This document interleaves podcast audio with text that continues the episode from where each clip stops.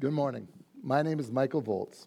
I never thought I'd be asked to give a faith story. I don't have an incredible story to tell you how God led me through a miraculous intervention or a big aha moment. But when Amy tells you that God has prompted her to invite to share a faith story, it's a really hard thing to say no to.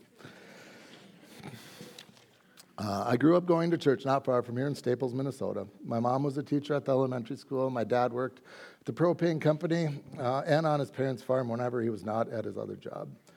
I had an older brother and a younger sister. My parents took all the steps to make sure we were raised in church. I'm getting older, and sometimes my memory seems to fail me, but I don't remember ever missing church on Sundays. Along with church, we went to Awana on Wednesday nights, which my mom organized and set up.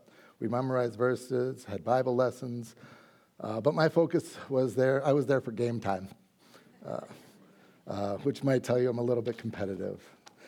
My parents bought a farm on their own when I was 6. The fall after we moved, my dad passed away from cerebral meningitis, leaving my mom with an 8, 6, and 2-year-old on a new farm with crops still in the field, pigs, and she had no idea how she was going to take care and pay for any of it. We made it through this tough time. My mom told me that shortly after my dad died, she broke down and gave everything she had to God, and that God blessed her through those hard times. So many people showed up, helped with those things we needed. I learned God has a plan that is not our own. But that's my mom's faith story, not mine. When I was 12, my mom remarried to a wonderful Christian man. Again, 3 stepsisters, blessed with a stepdad that was and still is a very strong Christian. He also loves sports and fishing, so we were able to build a relationship around common interests. When I was 12, Through middle school and high school, I was very involved in church. I dedicated my life to God, was baptized, went on many youth group retreats, mission trips. My senior year, we started a Fellowship of Christian Athletes group for our school. I knew the Word. I was involved in the Word. College is where my life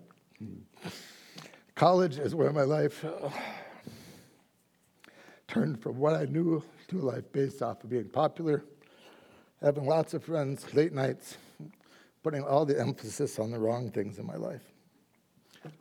Last Wednesday, Eric said it's okay to cry, guys, just so you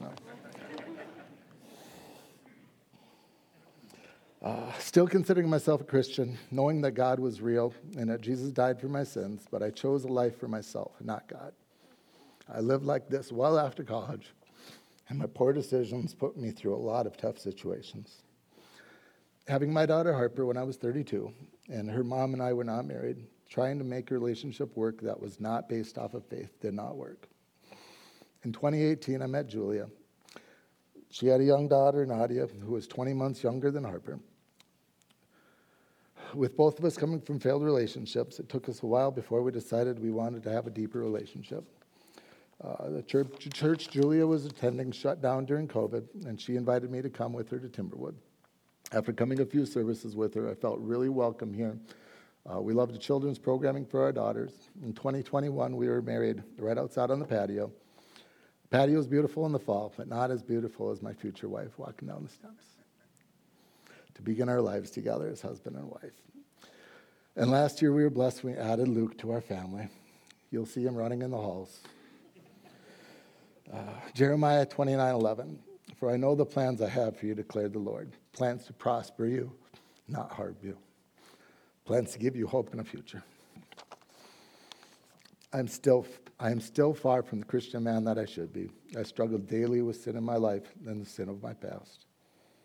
Having a community in Timberwood Church that me and my family can turn to when we are struggling or looking for answers is a most amazing thing.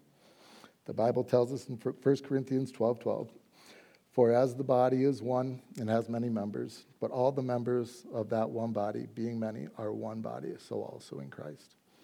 It is my desire that God will use me and my family to help others the same way the body of Timberwood has supported me and my family.